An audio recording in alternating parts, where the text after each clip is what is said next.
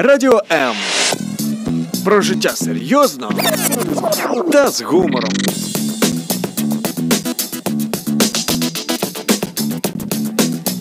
Радіо М.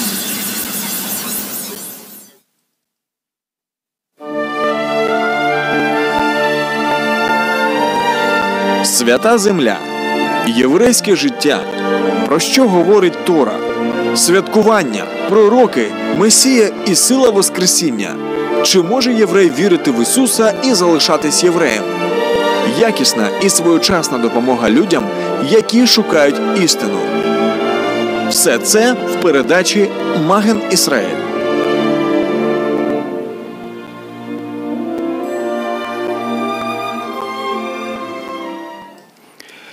Шаббат шалом, и с вами Одесская студия «Радио М», ваш ведущий Валентин Шеховцов-Айтан и наш гость, э, не побоюсь сказать такого слова, режиссер, э, публицист, э, э, автор и ведущий популярной программы на вообще популярной среди мессианских верующих программы для чайников. Вы, может, видели Одесса для чайников, Краков для чайников, Варшава для чайников.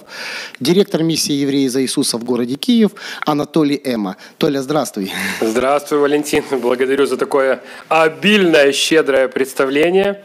Э, первая мысль. Большое спасибо за рекламу. Кто хочет посмотреть наши передачи, они есть на Ютубе. Краков для чайников, Одесса для чайников, Киев для чайников, Иерусалим для чайников и так далее. А вот то первое представление, что я публицист, режиссер и кто-то еще, как, Не, я, ну, как я говорю, это не про того парня, это Нет, не нет, про нет, меня. нет, подожди, подожди. Давай мы сразу будем просто поставим точки над «и». Знаешь, вот ты передачи сам пишешь? Сценарий пишу, да. Ну, значит, ты Но у нас команда. Подожди, ты режиссер. Спасибо, теперь принял. Публицист. Ты пишешь статьи, например, на сайт «Евреи за Иисуса». Все, убедил, хорошо. Ты публицист. Ну, ты просто знаешь, иногда мы, люди, не замечаем тех талантов, тех даров, что у нас есть. Мы уже привыкли, знаешь, к определенным стереотипам о себе. Я смотрю в зеркало и говорю, кто ты такой, молодой человек? А в ответ тишина. А в ответ тишина, потому что человек-то уже и не такой молодой, как хотелось Ну бы. да. Толя, ты вообще одессит. Я знаю, что ты вырос, э, ты коренной одессит. Знаешь, есть кто-то приехал в Одессу, там, 15 лет в Одессе, он говорит, я одессит, а ты имеешь право называться коренным одесситом. Знаешь, как говорил Жванецкий, что каждых 15 лет Одесса дает лучших своих людей в мир для того, чтобы этот мир сделать прекрасным. Так вот, я понимаю, что Одесса отдала тебя в, в другой, вот в, В Киев, мир. в Киев, так сказать, для того, Киев чтобы дальше. Киев стал немножко прекраснее. Расскажи немножко о себе, вообще о своей жизни, о своем... А, Мне 44 года, будет вот-вот скоро уже. Я здесь родился в Одессе, мы сейчас находимся в центре города. а Я родился на Молдаванке, это несколько километров туда, вглубь старой-старой-старой Одессы. А, Люблю свой город, несмотря на то, что здесь не живу 19 лет. И, как говорят наши одесситы, которые живут в Нью-Йорке, я э, спрашиваю во время беседы, так что вы уже не одесситы? И они всегда говорят, одесситы, которые живут в Нью-Йорке, одесситов в прошлом не бывает. Одессит всегда в настоящем. Я вот одессит всегда в настоящем. Уверовал, когда э, мне было около 20 лет, и все это время служу Господу, и в основном э, служу в таком служении, в таком движении, занимаюсь служением своему народу, еврейскому народу, э, в служении, как ты уже отметил, евреи за Иисуса. Вот так коротко и быстро про себя. Ну, ты понимаешь, у меня тут просто идет параллельный этот мне супруга пишет, говорит, почему я не вижу тебя в эфире? Это к оператору вопросы. Нет, это ко мне вопросы, потому что я не успел нажать на правильную кнопку. А. И поэтому, э, Толь, скажи, пожалуйста, вообще, как ты уверовал? Мне интересно, знаешь, вот у каждого человека есть своя судьба, своя история, и эта история довольно интересна, потому что э, в будущем кто-то, прочитав, услышав, может посмотреть на себя, примерить, может, знаешь, как бы чужой чужой лапсендрак, так сказать, как говорил Лапсердак. да. Лапсендрак. Ну, не могу я выговорить это волшебное слово. И подумать, а почему я хуже? Почему я не могу вот жить такой же жизнью? Расскажи немножко, как ты уверовал. Ну, это долгий рассказ, потому что у меня, как и у любого другого человека, был свой путь к Господу. Каждый из нас индивидуально идет к Богу, Бог его ведет через различные обстоятельства, через различные доказательства, что он есть, что он любит. Это был целый путь э, длиной э, в 6-7 лет, как Бог меня вел и в конце концов спас. Коротко говоря, я впервые задумался о смысле жизни в 12 лет. Меня интересовало, что будет после смерти. Никто не мог мне ответить на этот вопрос. Я решил, что ответы на эти вопросы есть в литературе, да, и как... Э, как нормальный еврейский как мальчик, еврейский мальчик, да. Я начал читать книги, я начал читать фантастику, я начал читать исторические книги, думая, что там есть ответы, они заложены просто там. Мне просто надо взять их и прочитать, и я получу смысл жизни. Прочел много, но смысла жизни не смысла нашел. жизни не нашел, да. Э, потом я встретил верующих, они мне говорили, свидетельствовали о том, что Бог может простить мои грехи. Я думал, что они люди э, совершенно умом тронутые, нездоровые, какие-то грехи, какой-то Бог. Потом я встретил на улице евреев за Иисуса, меня подкупило название этой организации «Евреи за Иисуса». Вау, подумал я, такие ну, же, как да. я, и верят в Иисуса. Это какая-то духовность, это какой-то смысл жизни. Написал в организацию, прислали литературу э, читал, тоже ничего толком для себя не получил. Были различные перипетии в жизни болел, э, верующие, которые жили рядом со мной, говорили, молись, обращайся, Бог тебя не только спасти от грехов может, но и исцелить от болезни. Бог меня исцелил один, второй раз, помогал в разных обстоятельствах, трудностях.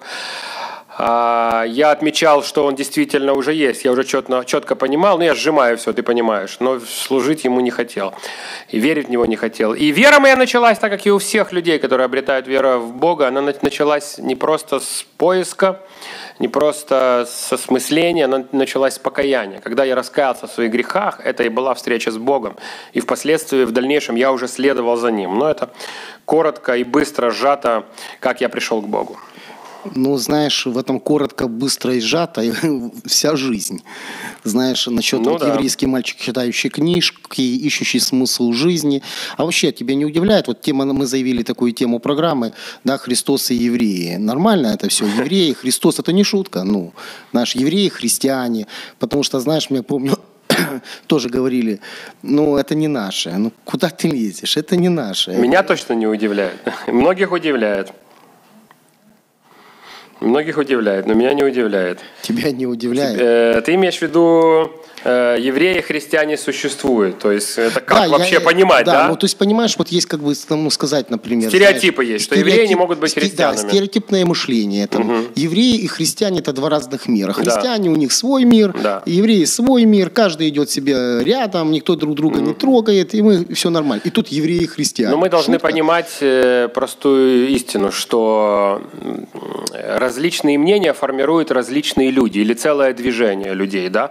Поэтому то, что евреи и христиане это что-то отдельное, это что-то не, не цельное, не, не литое, это определенное движение, определенное мнение людей сформировало данную, э, данную аксиому при различных обстоятельствах. Э, очень много обстоятельств, мы не будем об этом говорить сейчас. Э, прежде всего, что должны мы понимать, наши радиослушатели должны понимать, евреи были первые христиане, или если говорить еврейским языком, последователи помазанника, послед... потому что Христос... Э, это не имя и фамилия. Да, это не имя и фамилия Иисус Христос. Христос это помазанник, да, или более еврейское слово Машиях, или Мессия более русское слово. А Поэтому... еще более Хамашиях, именно ха, тот ну, да, ха, это наш, наш, это наш, наш да. он один наш, да.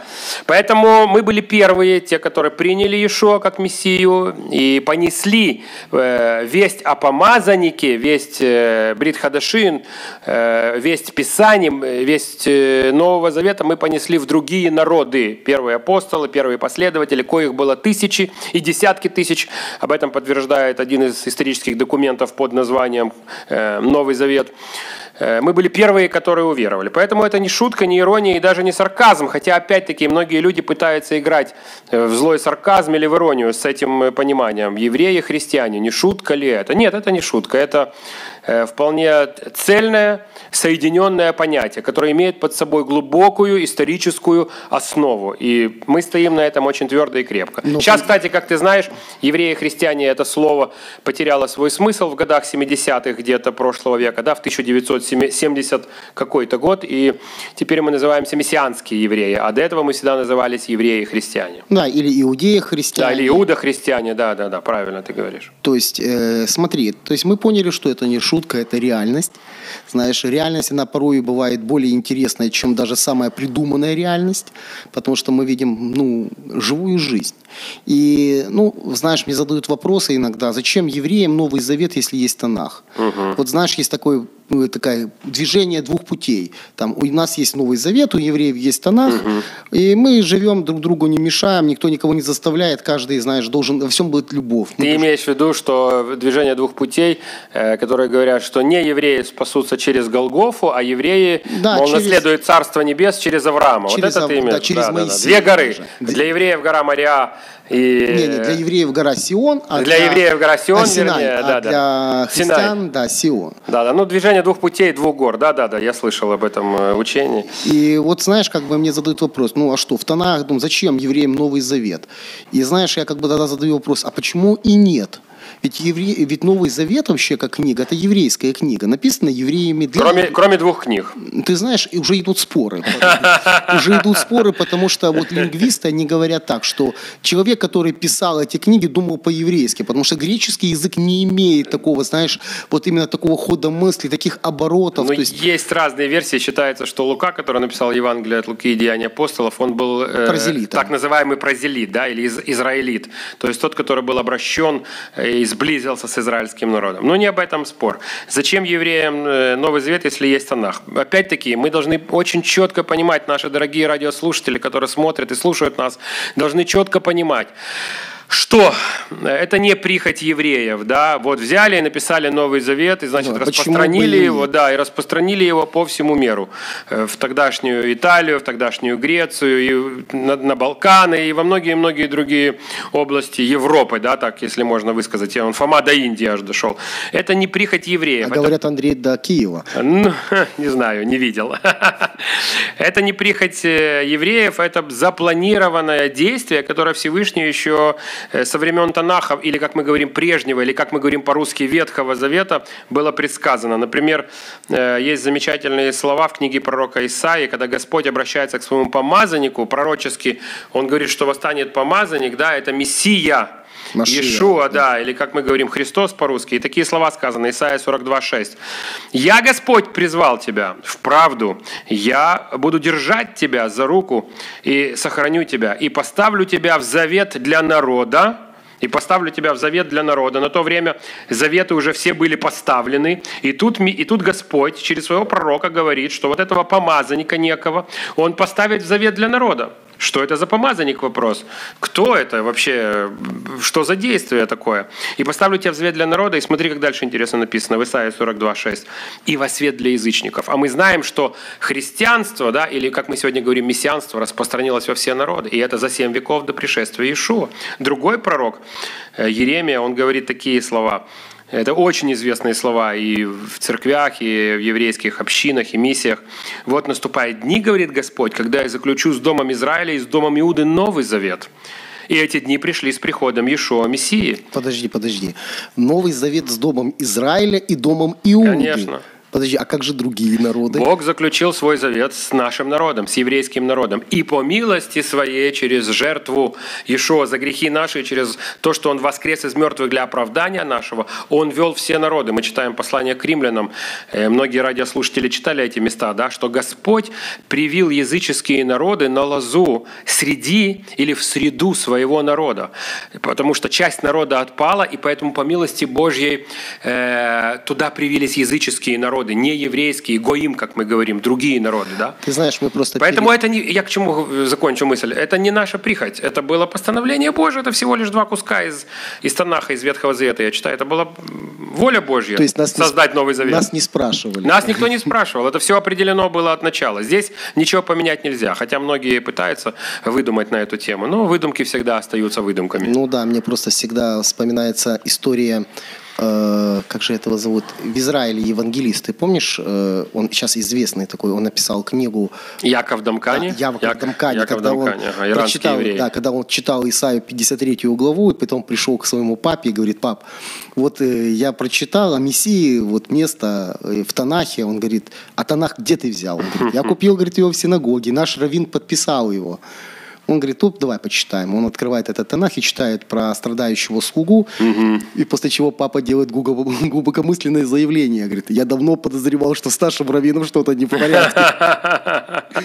То есть, получается, картина уже читая даже эти моменты, для многих это становится вызовом, потому что до сих пор вспоминаю одну женщину, которую я знал в Одессе. И она всегда мне говорила, она верила, то есть она ходила в синагогу, но она тайно верила в Иисуса. И когда она приходила домой, она закрывала окна, закрывала двери, включала свет и тихонечко в уголку читала Новый Завет, ну, чтобы никто не узнал. И я ее спрашиваю, а почему же вы, ну, так, так происходит? Прячетесь. Прячетесь. Да? А она говорит, это святая книга. Это, ну, типа, что нельзя святую книгу показывать всем другим людям. Ну, это был ее путь, это ее было богоощущение, и хорошо, что и так. Я э, слышал недавно об одном религиозном еврее, который из семьи Равина, женатый на дочери, которая тоже из равинской семьи, и мой хороший друг служит ему. Он вместо Сидура вклеил Новый Завет и ходит к стене плача, молится по текстам Нового Завета, представь себе. И ему говорят, тебе надо выходить на свободу, тебе надо открыться. А он говорит, вы что, если я откроюсь, меня выгонят из общины, из семьи, я потеряю все, я не готов. Но в Новый Завет верю. То есть, и мы подходим к, э, к следующему вопросу, знаешь, если Иисус еврейский Мессия, почему раввины не говорят о нем или не верят в него? Тоже, знаешь, такой вопрос. Вот ты сейчас говоришь про этого равина, я вспоминаю... Ну, не равин, он э, просто религиозный еврей из равинской семьи. А Может я... быть, имеет равинское ну, образование, а я вспоминаю историю Ицхака Ринхенштейна, венгерского равина, который ну, был в, еще в конце 19 века, начало 20-го, и его все время упрекали, ну почему же ты, типа, равин, который заявил о своей вере в Иешуа, ходишь в синагогу, проповедуешь там, почему ты не крестишься? ну, вообще по всем принципам ты должен это сделать.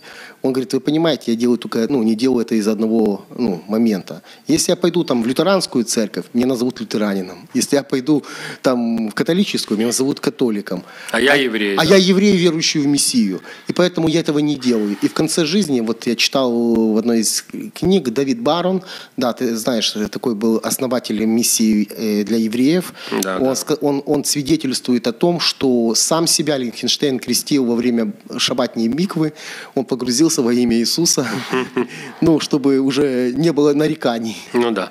Но видишь, ты, вот тебе и ответ на твой вопрос. Почему раввины не верят в Иисуса? Нет, ну понятно. Мы знаем, что многие раввины э, признавали Иешуа Мессией, и я в своей жизни также общался с раввинами, которые признавали его на разном этапе. Кто-то признавал его за великого человека, кто-то признавал его за великого Божью слугу. И я помню, как я общался с двумя раввинами, которые полностью подтверждали мне, что они признают его за Божьего слугу, но не могут понять, что он есть Машиях, да, которого еще Израиль ожидает, потому что сегодня теологическое понимание о приходе Машиаха у ортодоксальных евреев, если мы говорим за эту небольшую группу евреев, ортодоксальных евреев, которых 10% из всех евреев сегодня, они ждут Машеха как освободителя, как того, который принесет в конце концов мир э, на восток, да, как это было 2000 лет назад. И почему раввины не верят в Ишуа? Есть много э, моментов. Во-первых, есть мнение, что они боятся потерять власть, потому что уверовавший раввин будет выгнан из общины. Да?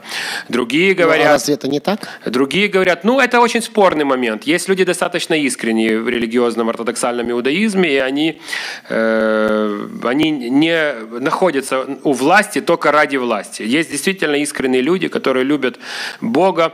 Другие говорят, что вот, вот этот момент очень неприемлем. Другие говорят, что они просто зациклены на Талмуде, на Мидрашах, на других книгах. У них просто Писание, все через призму Талмуда у религиозных евреев, все через призму трактатов и Мидрашей, да, которые построены на основании Талмуда. И поэтому они не видят Писания так, как видят мессианские евреи, которые работают только с писаниями, только с оригиналом, с источником. А они, э, Талмуд и Мидраши ставят на один уровень вот эти все моменты предания или устная Тора, как называется это.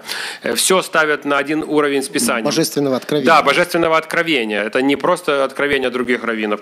Я также склоняюсь вот к чему больше всего я склоняюсь, что если мы читаем 9, 10, 11 главу послания к римлянам, то мы видим, что есть э, некая слепота в еврейском народе. И я склоняюсь к тому, верю в то, что вот есть определенное ослепление, как Павел пишет, у части народа, у части, у куска народа, не у всех евреев, потому что сегодня в мире 300 тысяч мессианских евреев, и это и религиозные евреи, которые приняли Иешуа, и светские, и ученые, и простые работяги и так далее.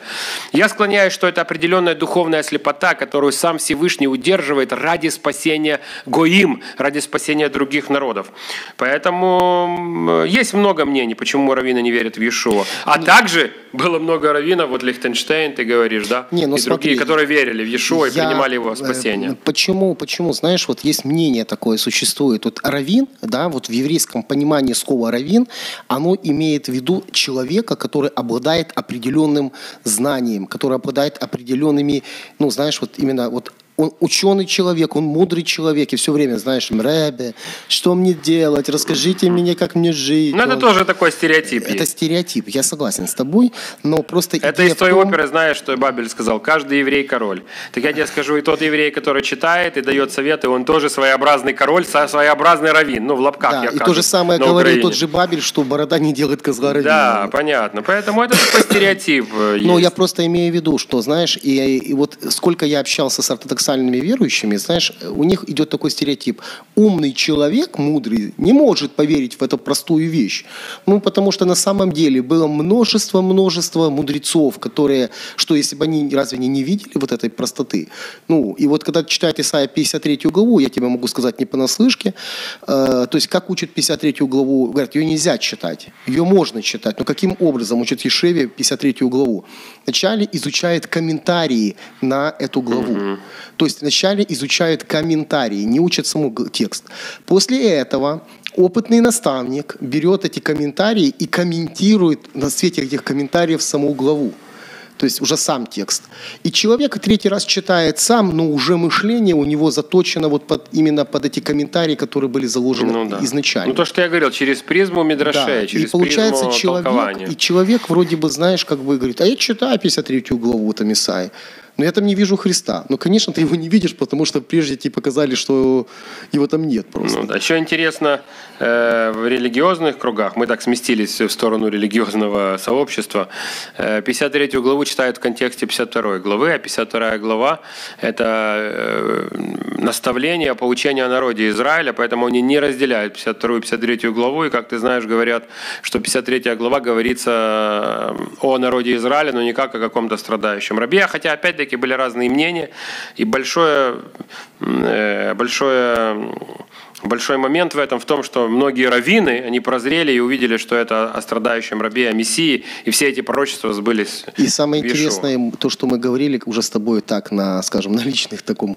пере- передаче, что на самом деле многие это и уверовали при чтении Нового Завета.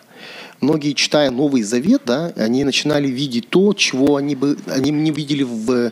Ну, види- читали, скажем, в Старом Завете, в Танахе, и потом просто как пелена, вот как написано, что пелена с глаз сп- спадала, и они говорили, как это так? Потому что Новый Завет – это полное повторение Танаха, то есть Торы, пророков и поэзии Израиля. И те, кто э, внимательно изучает и Ветхий Завет, и Новый Завет, он видит, что Новый Завет – это полное повторение, это распаковка, раскрытие того, что писалось э, в Старом Завете, в Танахе, как мы говорим, да, по-еврейски. И э, там более тысячу мест – более тысячи мест в Новом Завете взято из, э, из Старого Завета. Ничего нового Ишуа не делал, кроме апостола не делали. Они все повторяли и учили тому, что их э, в традиции они были наставлены, с детства их в синагогах учили и так далее. Единственное новое – это то, что Ишуа исполнил Писание. Хотя и это, опять-таки, соединение с прежним Заветом, с Танахом. Он умер и воскрес. Это было новое. Все остальное, заповеди любви, все остальные вещи, все это было в веках. Вопрос в том, что люди не всегда это исполняли и, были, так сказать, открыты к этим нововведениям.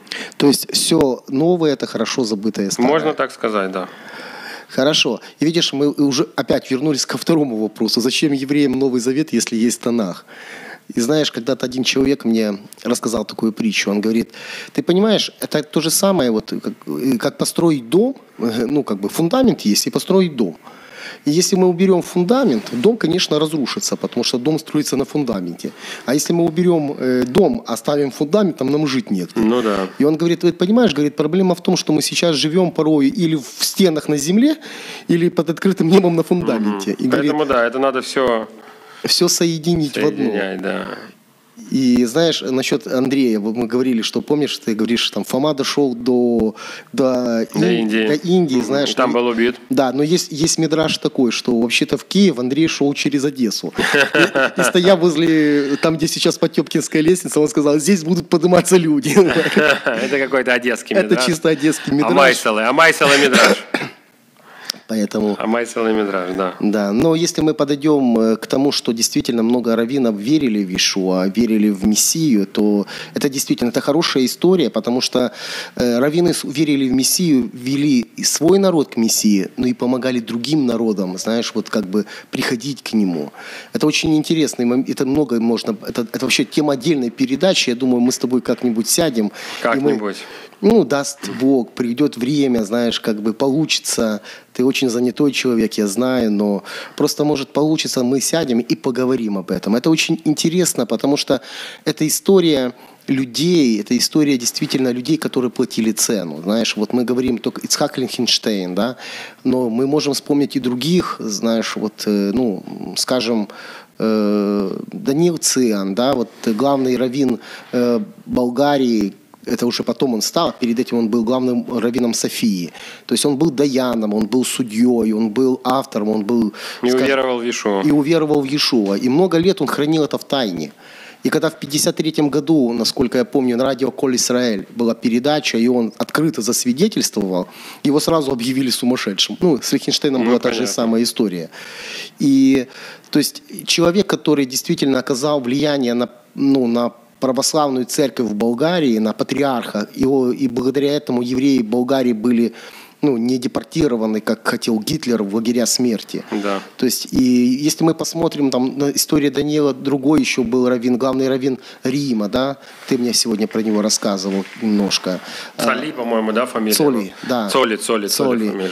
да. Да, если мы посмотрим на многих других известных людей, тот же э, Розенберг, который учился в Ешиве на Равина и который уверовал после прочтения Нового Завета. То есть мы можем понимать, что вот эти стереотипы, знаешь, что вот это мы начинали, евреи и христиане это шутка, это, это на самом деле стереотипы, которые кто-то навязывает нам, чтобы евреи не обращали свое внимание на то вечное, что у них есть. Знаешь, вот э, э, когда-то я был у меня случай, я ехал через Умань, и как раз это было где-то после Рошашана, когда туда съезжаются паломники, и у меня, помню, в кармане лежал Новый Завет. Маленький такой книжечка «Новый Завет». И он был еще такого издания, что «Новый Завет» «Брит Хадаша». На иврите было написано «Брит Хадаша». И со мной ехал рядом, в Умане сел молодой мальчишка, ну, какой-то такой, ну, как, как положено, кипа у него. Вот Религиозный, да. Религиозный, вот именно не, не, не хабадник, а м, братславский хасид. И мы что-то так раз-раз заговорили, а он оказался сыном иммигрантов в, в Нью-Йорке. Они живут, а он сюда приехал, чтобы как бы исполнить митцву, побыть на могиле Раби Нахмана. И мы там что-то разговорились, а у меня э, Могин Давид висит, и он говорит, о, ты тоже еврей, да. И мы начали с ним говорить. И как-то так перешло все плавно, знаешь, и я говорю ему о Иешуа. И он мне говорит, слушай, я знаю, это пророк. Это большой пророк Израиля. Просто его не все понимают. И мы, когда расставались... Ну, то, что я говорю, что Да, есть разное Киеве. мнение И в Киеве людей, мы да. расставались, он мне подарил братцевскую вот эту кипу. А я ты ему Новый Завет. так- Хорошо обменялись. Так самое интересное, что произошло. Он его поцеловал и спрятал за пасху. Говорит, это, свят... ну, это драгоценная книга. И я посмотрел, как за последнее время изменилось вообще в еврейском мире отношение к Новому Завету, к Ишуа. Не к христианству, как, знаешь, вот форме, как у нас есть там католическое, православие, там протестантизм, а именно вот к тому живому, то, что было изначально. Христос и евреи, знаешь, вот Христос, он же пришел к своим, написано. Я пришел к погибающим овцам дома Израилева. И то, что ты читал, вот э, ты цитировал Иеремея 31 главу, 31 стих, да, о том, что будет Новый Завет с домом Израиля и с домом Иуды. Уже был. Он уже заключен. Он уже заключен, да. Но Через другие, смерть и а воскресение. другие народы становятся сонаследниками этого завета. По милости Божьей, По да, милости, по да. милости Божьей. И вот знаешь, вот когда меняется вот это мышление, и когда ты, например, видишь евреев, израильтян, уже сабров, которые служат там в, Цахал, а он верующий в Иешуа, то вообще совсем как Ну да, но они ничем не отличаются от любых других евреев, которые живут в Жмеринке. Ну да. Поэтому как Не, бы- они отличаются, они в Израиле, в Цахал. Ну, это единственное. Как говорил тот же Жванецкий, евреи есть сосредоточенные, есть рассеянные. Рассеянные по всему лицу э, земного шара живут, а сосредоточенные в Израиле. Но это мы ушли слишком в религиозную как бы, полемику о религиозных евреях ортодоксальных. Не, ну просто знаешь, приятно поговорить с хорошим человеком. О, религиозных евреях. Вот ты пойми, существует две, две разных э, как бы, отношения к религиозным евреям, ну как бы два лагеря. Одни говорят, что они очень плохие, а вторые говорят, что о, они хорошие, давайте будем как они. Знаешь, а я считаю... Господь нас учил вникать в себя и в Писание, а не в плохих и в хороших. Ну, я тебе рассказываю, что с чем мне приходится сталкиваться. Ну, понятно. Знаешь, Я кто-то тоже с идет антагонист, такой антагонист, он все вот это плохо, у нас Новый Завет, ура! А кто-то говорит, нет-нет-нет, еврейские корни веры, вот только вот это, и вот только мы здесь, и это даст, э, даст нам, нам великое духовное пробуждение. И ты знаешь, и я понимаю, что и эти правы, и эти правы, и ты тоже прав. И кто же из нас прав, знаешь? И на самом деле... я Мудрость заключается в том, чтобы люди держали середины и баланса. Они махали шашками Ну, на скаку. Ну, ты же понимаешь, что мы, нам привычнее махать шашками. Мы привыкли к тому, что если кто-то не похож на меня, то надо с ним дружить против него. Против него надо дружить. Хорошо, мы оставим тему этого разговора, но я все-таки хочу от тебя услышать, что ты обещаешь мне, что когда-нибудь, когда появится возможность, мы поговорим с тобой об истории мессианского движения. Остановим- остановимся на, на фразе «когда-нибудь». Ну, обещаю. Ну, когда-нибудь, да. Ну, как- слово обещаю. Ну да, да. Я не могу ничего обещать, а то дам слово и не выполню. Вот это, так будет, всегда. это будет не кошерно. Ну, хорошо. Так что же делать еврею, если он уверовал в Христа? Все просто. Ишуа сказал «следуй за мной». Если человек поверил в Иешуа, в Иисуса, как мы говорим, как своего Мессию, как своего помазанника, как в того, кто дает ему силу для жизни, ему необходимо следовать за Иешуа. Хорошо найти ему сообщество мессианских евреев и присоединиться. И присоединиться к этому движению, да. И есть вообще три простых вещи, что надо делать новообращенному человеку, который поверил. Это молиться, каждый день читать Библию и пару раз в неделю ходить э, в собрания верующих людей. Это самое важное и самое необходимое для духовного роста. есть- Ишуа, Ишуа сказал, следуй за мной. За мной. Вот есть- поверил, следуй за мной. То есть идти в шул, совершать давен. То есть идти в синагогу и молиться. Хорошо. Толь, а я просто я знаю, что ты учил на этом неделе в библейском еврейском мессианском институте, и ты рассказывал очень интересную историю, которая произошла с тобой. И я хотел бы, чтобы ты рассказал эту историю нашим радиослушателям. Она действительно меня просто как-то вот именно, знаешь... Какую из? Я там столько а, историй рассказывал. историю про эм, парня, который был на чеченской войне. А, окей, понял. Вот это как раз тоже Да, дополнение к вопросу, Что делать еврею? Что делать еврею, который принял Иешуа? Значит, это было в Петербурге, раннее утро, и, значит, я находился э, возле какого-то из э, питерских вокзалов, их там пять или шесть, я уже не помню, и раздавал там памфлеты, э, которые содержали в себе приглашение на какой-то из еврейских праздников, скорее всего, это была осень, значит, Йом Труа, или, как мы говорим в современной традиции, Рош Хашана. И подошел парень ко мне, взял трактат, прочел его и говорит, а вы верите в Иисуса? Я говорю, да. А тут написано евреи за Иисуса. А вы еврей? Я говорю, да. Он говорит, меня зовут Давид, я тоже еврей. Я говорю, «А я усталый такой был, раннее утро, там что-то около 7 часов, мне так не хотелось вообще ни с кем разговаривать, хотелось побыстрее запулить, как говорят эти трактаты, и потеряться где-нибудь э, В кафешке. в кафешке какой-то, да, чая, кофе попить. А Он говорит, «Эм, я тоже поверил в него. Я говорю, ну так лениво я у него спросил, ну и как вы поверили? А он говорит, я был на чеченской войне, и попал в плен на третий день боевых действий. И мусульмане кинули меня, ну не мусульмане, чеченцы, кто они там были. Боевики. Да, воины значит, кинули меня в яму и продержали меня там, там около полугода, 6 или 7 месяцев, я уже не помню там, что он говорил. А, и говорит, я сначала бунтовал, хотел, чтобы меня убили, чем здесь жить, как собака, вот так вот э, кидают э, еду как какому-то там нечестивцу, какой-то собаке презренной. А потом вспомнил имя Иисуса и начал молиться. И начал молиться Господи, спаси меня, Господи, дай мне выжить, Господи, помоги мне, Иисус, если Ты существуешь. Ну и вот в таком плане, когда человек в полном разочаровании, разбит, отвергнут в одиночестве. И время проходило, ничего не происходило. Но ну вот в один из боев э, российская армия, значит, отвоевала ту территорию, где стоял этот отряд. И нашли меня, вытащили, спасли. И вот теперь я живой. И я точно понял, что есть Иисус, есть Он мой Спаситель. Я твердо в это верю, я знаю об этом на сто процентов. И что же мне делать дальше, он задает вопрос. я ему, ну, уже не лениво, а уже... Э, ну, конечно. Да, да, уже как бы вдохновленный и ободренный такой историей. Ну, я ее сжимаю быстро, рассказываю. А он, я говорю, тебе надо покаяться, тебе надо принять его, тебе надо молиться молитвой покаяния. И мы начинаем молиться молитвой покаяния, он произносит эту молитву за мной и говорит, а ведь это не впервые, я уже молился так, это тоже была часть моей жизни. Значит, я на правильном пути? Я говорю, ты на верном пути. Что же мне делать? Я ему говорю то, что я тебе говорю. Читай Библию каждый день, найди сообщество верующих. Я не с этого города, я уеду через неделю. А он из Питера ехал в Красноярск на курорт. Ему российская армия выдала путевку по оздоровлению. И найди сообщество верующих людей, или евреев, мессианских христиан, или церковь евангельских христиан, и пусть она станет твоим домом. И ты тогда яснее поймешь, что и как тебе делать. Обнялись, благословил его, и так мы расстались. Один такой из эпизодов.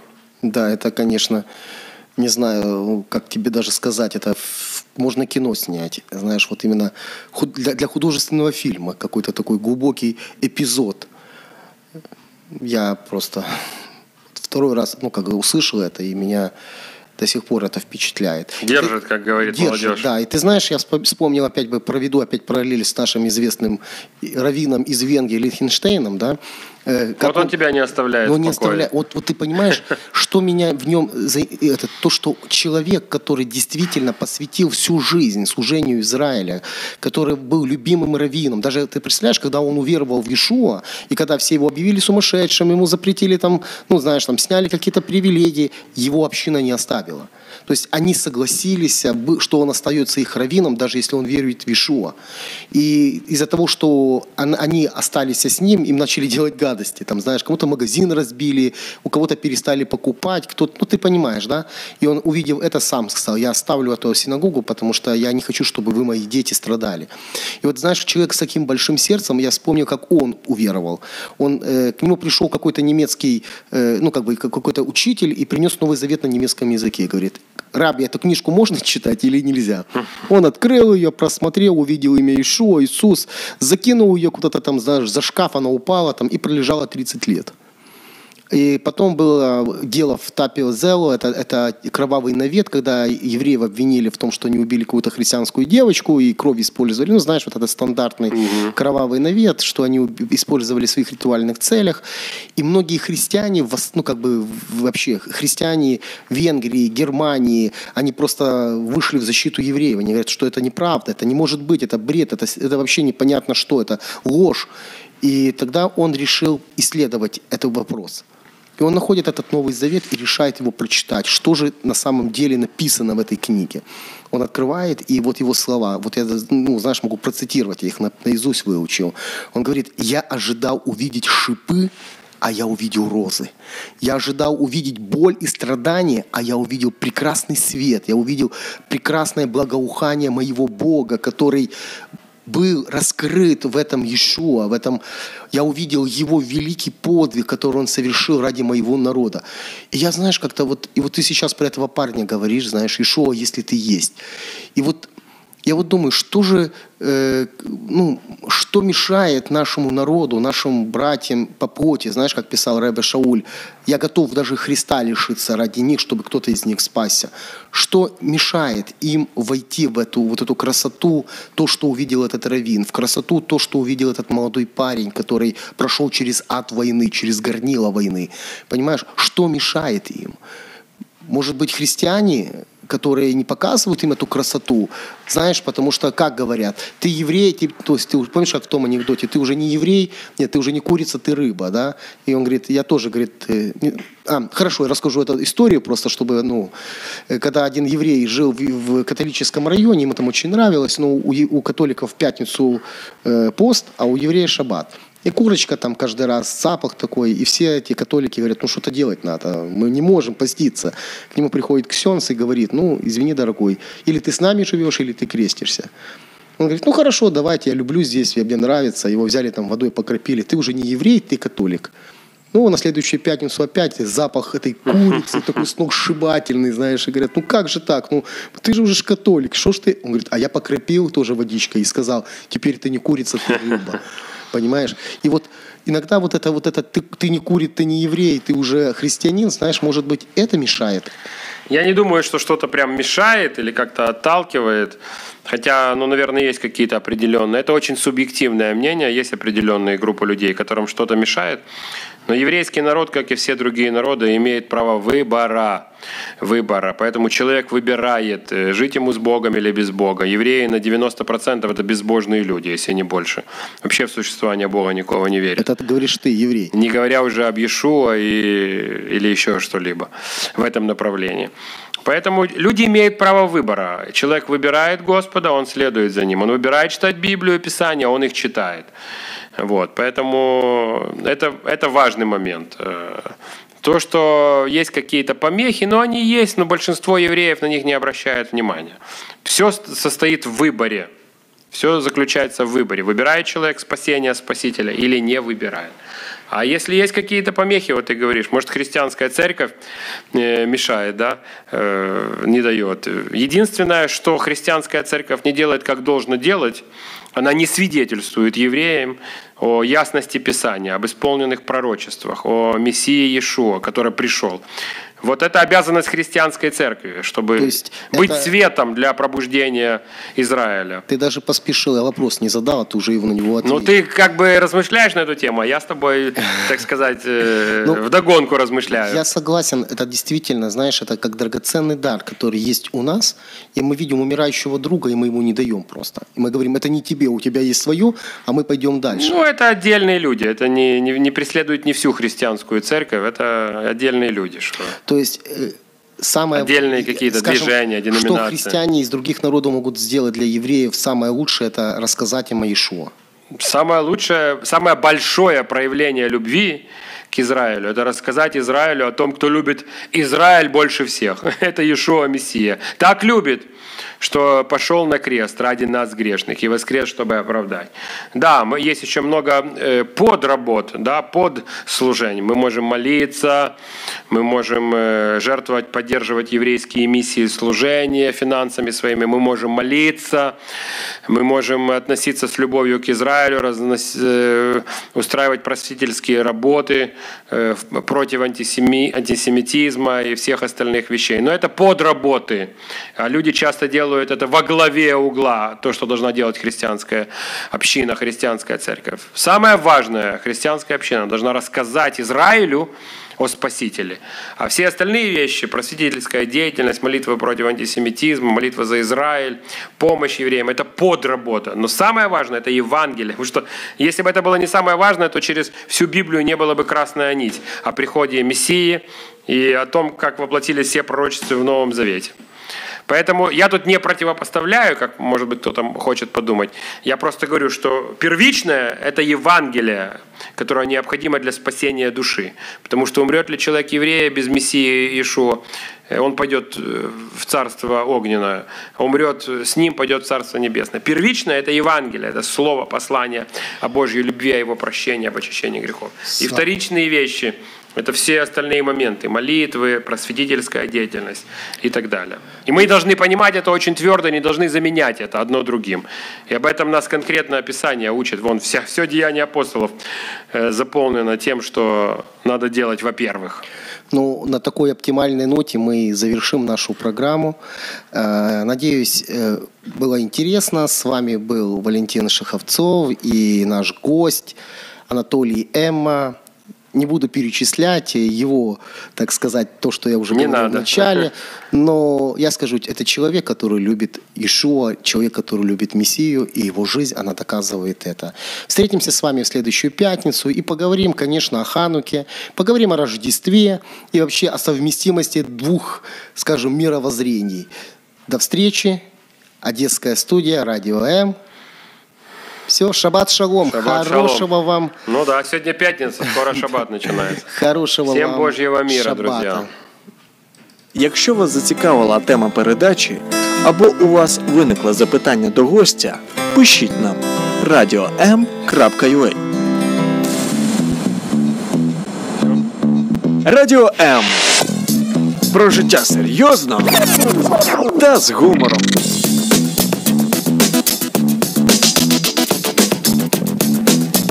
Радіо М.